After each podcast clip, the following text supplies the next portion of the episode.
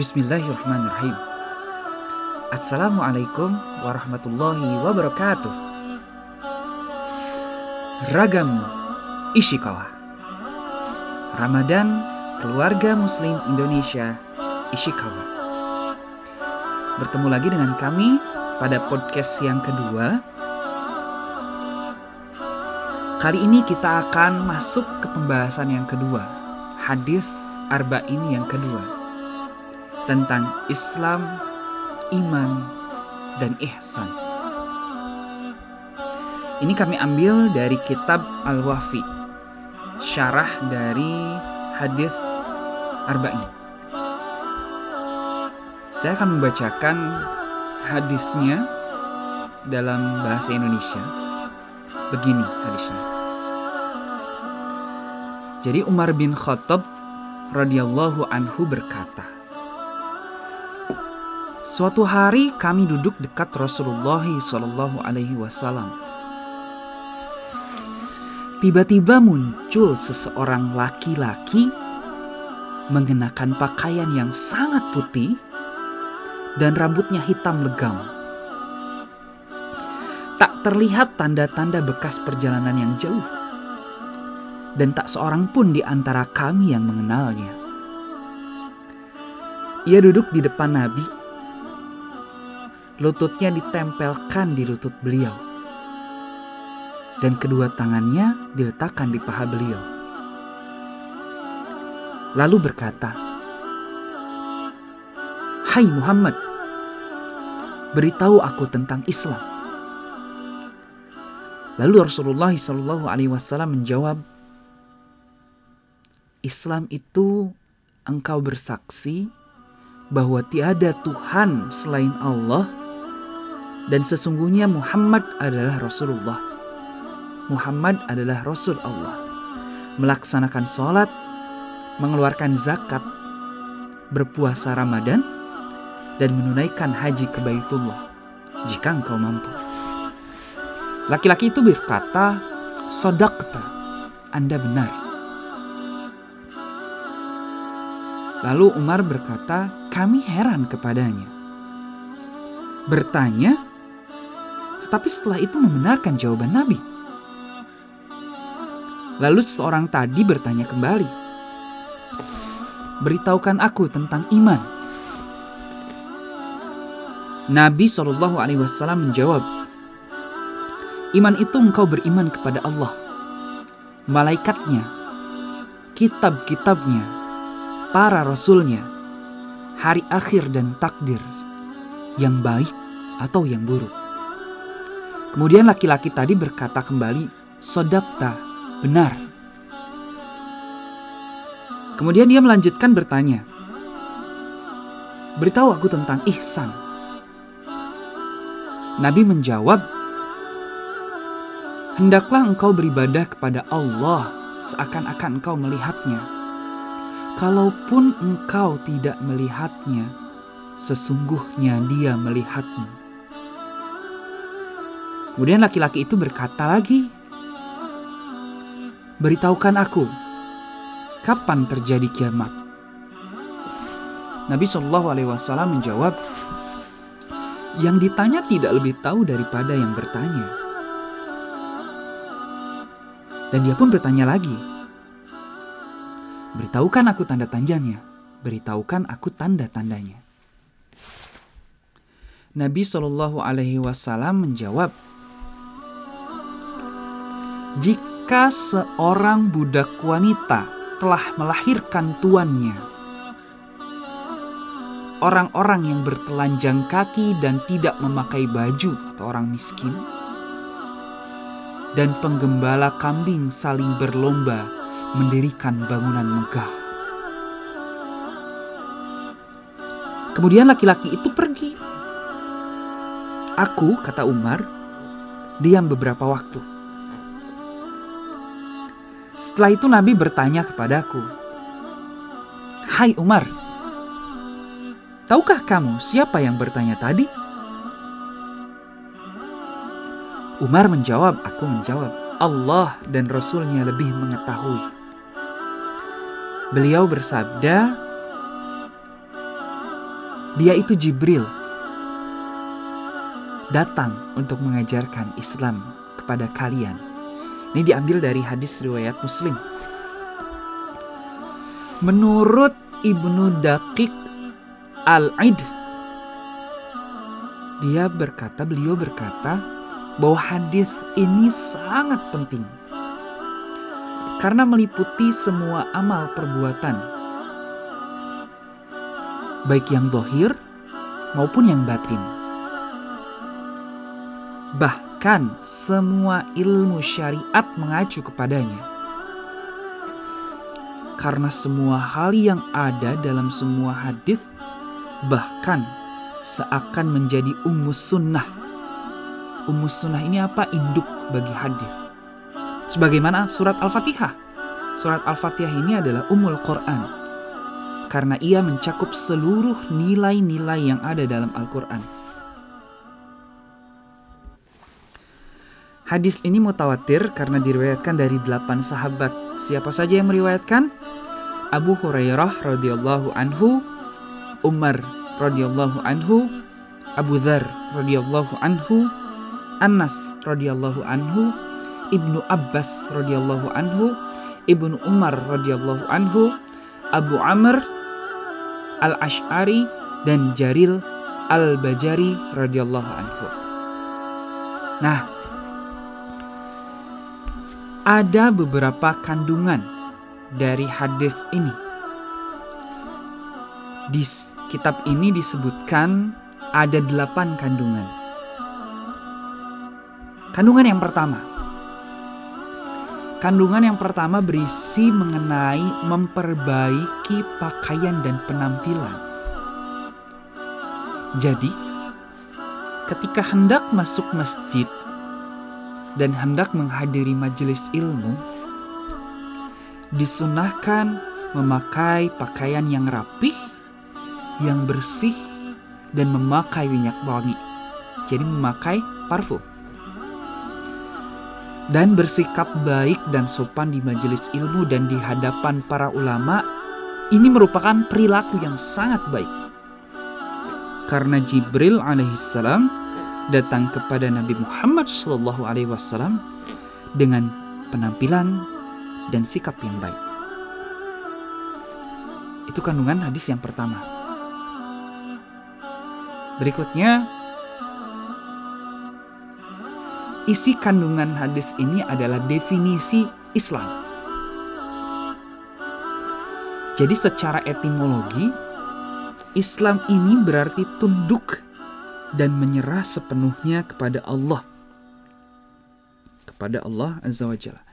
Jadi tunduk dan menyerah sepenuhnya kepada Allah Azza wa Jalla. Nah, secara terminologi, secara terminologi, din atau agama dilandasi oleh lima dasar. Dasar yang pertama adalah syahadatain. Yang kedua adalah menunaikan sholat wajib pada waktunya dengan memenuhi syarat rukun dan memperhatikan adab dan hal-hal yang sunnah. Yang ketiga adalah mengeluarkan zakat. Yang keempat, yang seperti kita lakukan di bulan Ramadan ini, puasa di bulan Ramadan. Dan yang kelima adalah haji sekali seumur hidup bagi yang mampu, yang mempunyai biaya untuk pergi ke tanah suci dan mampu memenuhi kebutuhan keluarga yang ditinggalkan.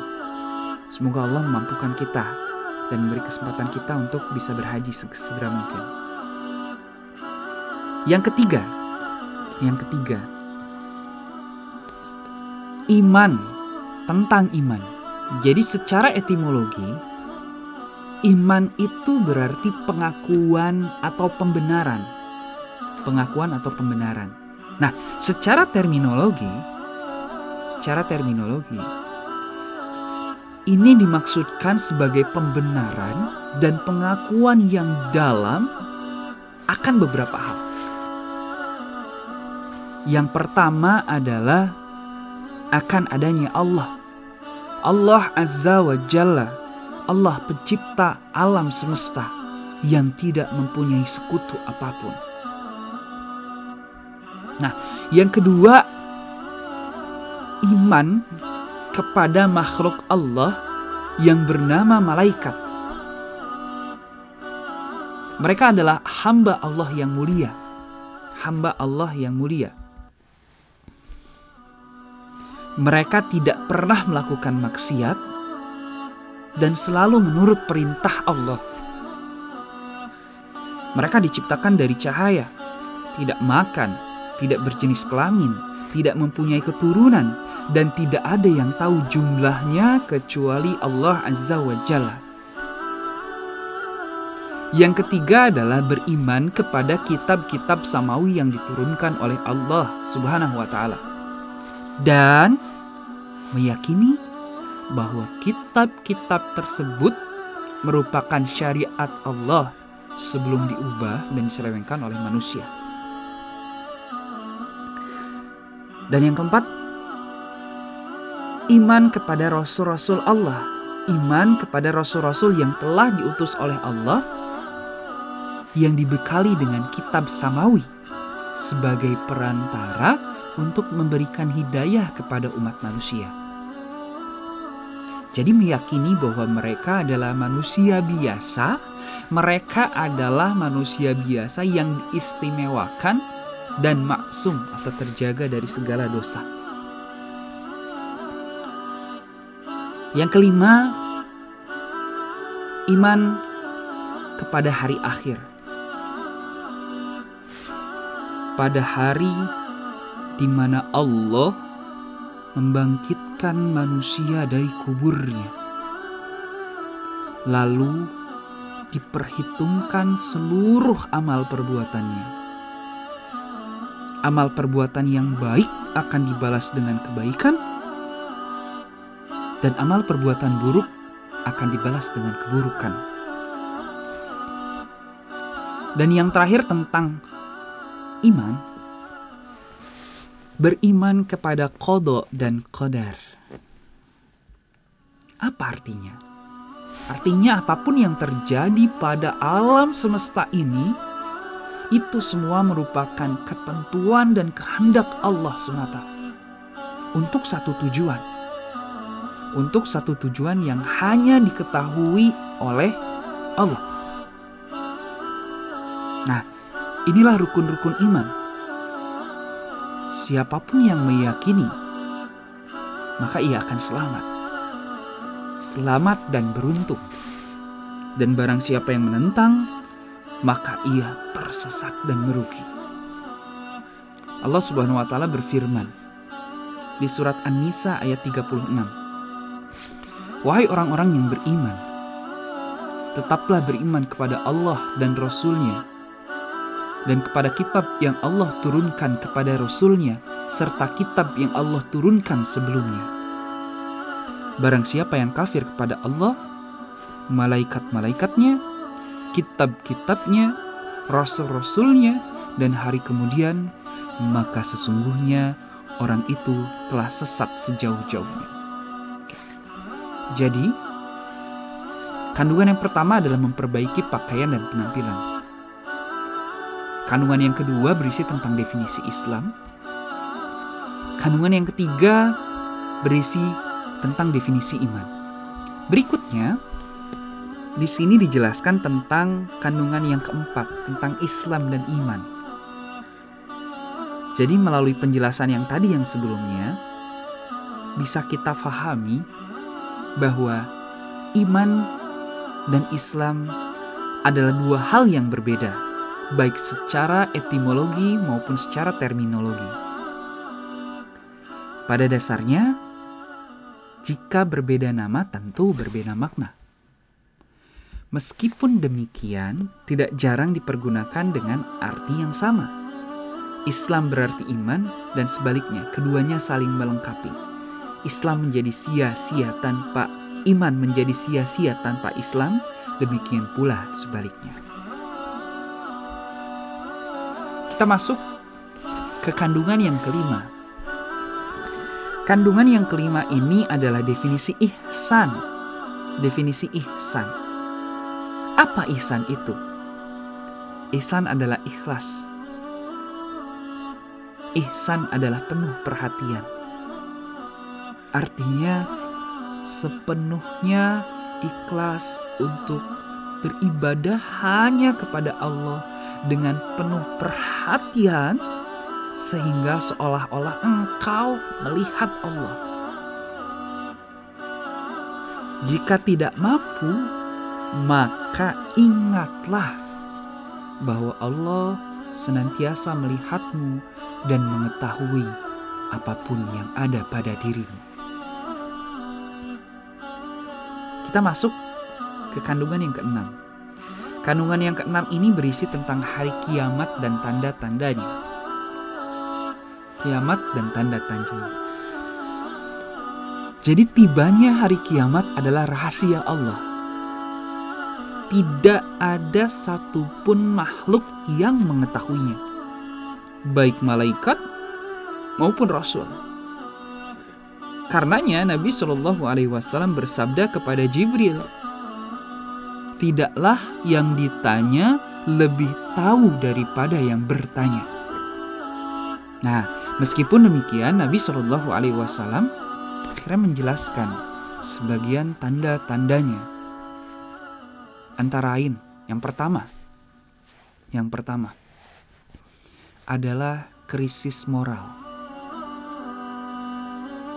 Jadi banyak anak yang durhaka kepada orang tuanya.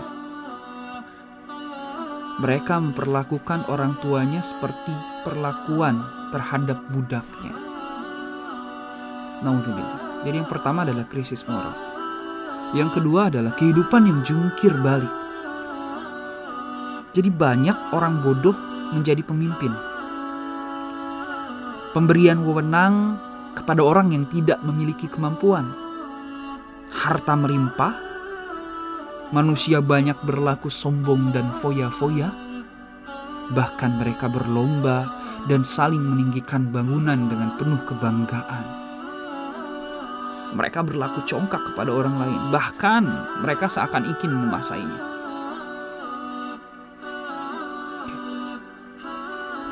Terakhir, oh enggak, dua terakhir. Dua terakhir. Yang ketujuh kandungannya adalah etika dalam bertanya. Jadi, jika seorang muslim akan menanyakan sesuatu yang akan membawa manfaat bagi dunia akhiratnya. Jadi, seorang muslim itu, mohon maaf, bukan jika. Jadi, seorang muslim itu dia akan menanyakan sesuatu yang membawa manfaat bagi dunia dan akhiratnya ia tidak akan menanyakan hal-hal yang tidak mendatangkan manfaat bagi dirinya. Nah, bagi orang yang menghadiri sebuah majelis ilmu, dia tahu, ia melihat bahwa audiens yang ada di sana, orang-orang yang hadir di situ, ingin tahu satu hal. Nah, ternyata masalah tersebut belum ada yang menanyakan maka sepatutnya ia menanyakan meskipun ia sudah mengetahuinya agar orang-orang yang hadir bisa mengambil manfaat dari jawaban yang diberikan. Maksudnya Jibril sudah tahu jawabannya. Jibril mengajarkan kepada kalian kata Rasulullah. Jadi melalui pertanyaan yang Jibril lontarkan kepada Rasulullah Shallallahu Alaihi Wasallam, Jibril ingin mengajarkan orang-orang yang hadir di sana agar mereka bisa mengambil manfaat dari jawaban yang diberikan. Jadi orang yang ditanya tentang suatu hal dan ia tidak mengetahui jawabannya ini yang berikutnya. Orang yang ditanya tentang suatu hal dan tidak mengetahui jawabannya, hendaklah ia mengetahui ketidaktahuannya agar tidak terjerumus pada hal-hal yang ia tidak mengetahuinya. Nah, yang terakhir, kita masuk ke kandungan yang terakhir. Kandungan yang terakhir ini adalah metode tanya jawab. Nah, pendidikan modern pun mengakui bahwa metode tanya jawab adalah metode pendidikan yang relatif berhasil. Karena memberikan tambahan semangat kepada diri pendengar, kepada orang-orang yang mendengar untuk mengetahui jawaban yang diberikan. Nah, metode ini juga yang sering dipergunakan oleh Rasulullah Shallallahu Alaihi Wasallam dalam mendidik generasi sahabat. Oke sahabat, jadi ada tujuh kandungan. Yang pertama adalah definisi Islam. Oh, mohon maaf. Yang pertama adalah memperbaiki pakaian dan penampilan. Yang kedua adalah definisi Islam. Yang ketiga adalah definisi iman. Yang keempat adalah tentang Islam dan iman. Yang kelima tentang definisi ihsan. Yang keenam hari kiamat dan tanda-tandanya. Yang ketujuh etika bertanya dan yang kedelapan adalah metode tanya jawab. itu adalah hadis arba'in kedua mengenai Islam, iman, dan ihsan.